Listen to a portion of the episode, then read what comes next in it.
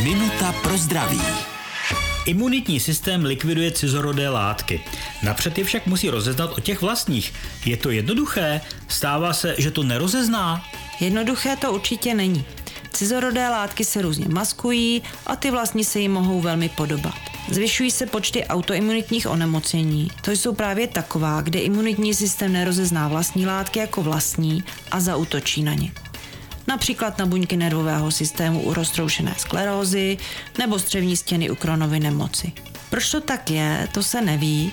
Každopádně to, že počty narůstají, se dává do souvislosti se stresem a s nezdravým způsobem života. Minutu pro zdraví pro vás připravila doktorka Irena Zimenová. Věnujte denně minutu svému zdraví. Může vám prodloužit život o celé roky. Český rozhlas Vysočina, rádio vašeho kraje.